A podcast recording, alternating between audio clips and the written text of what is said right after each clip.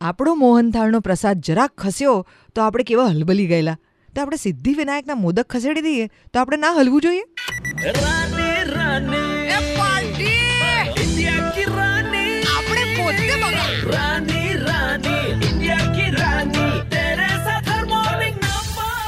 શક્તિપીઠ અંબાજીમાં મોહનથાળનો પ્રસાદ વર્ષોથી મળે છે.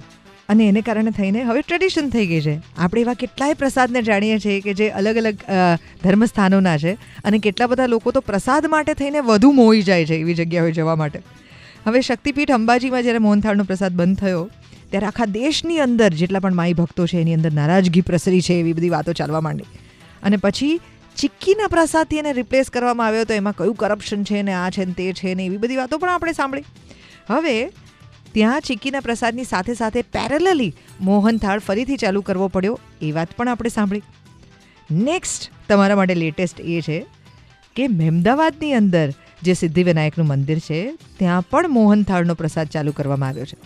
એટલે તમે ભલે ઘા ખાઈ ગયા હો, પહેલી વાર સાંભળીને કે મોદક બંધ, એટલે તમે તો મુંબઈ જતા રહ્યા. પણ પાછા હો અમદાવાદમાં પાછા હો અને પછી અમદાવાદથી મહેમદાવાદ જાઓ.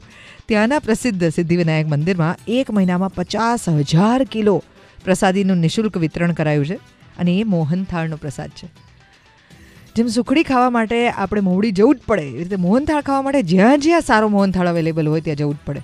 અને જેટલા પણ ધાર્મિક સ્થાનો છે, ત્યાં જે પ્રકારના પ્રસાદ મળતા હોય છે ને, એવા મોહનથાળ કે એવી ચીક્કી કે એવા ઠોરનો સ્વાદ તમને બીજે ક્યાંય નહીં મળ્યો હોય. કારણ કે એની અંદર તો શ્રદ્ધા પણ ભળે છે ને. Red F morning number one હું છું દેવકી બજાત રહો.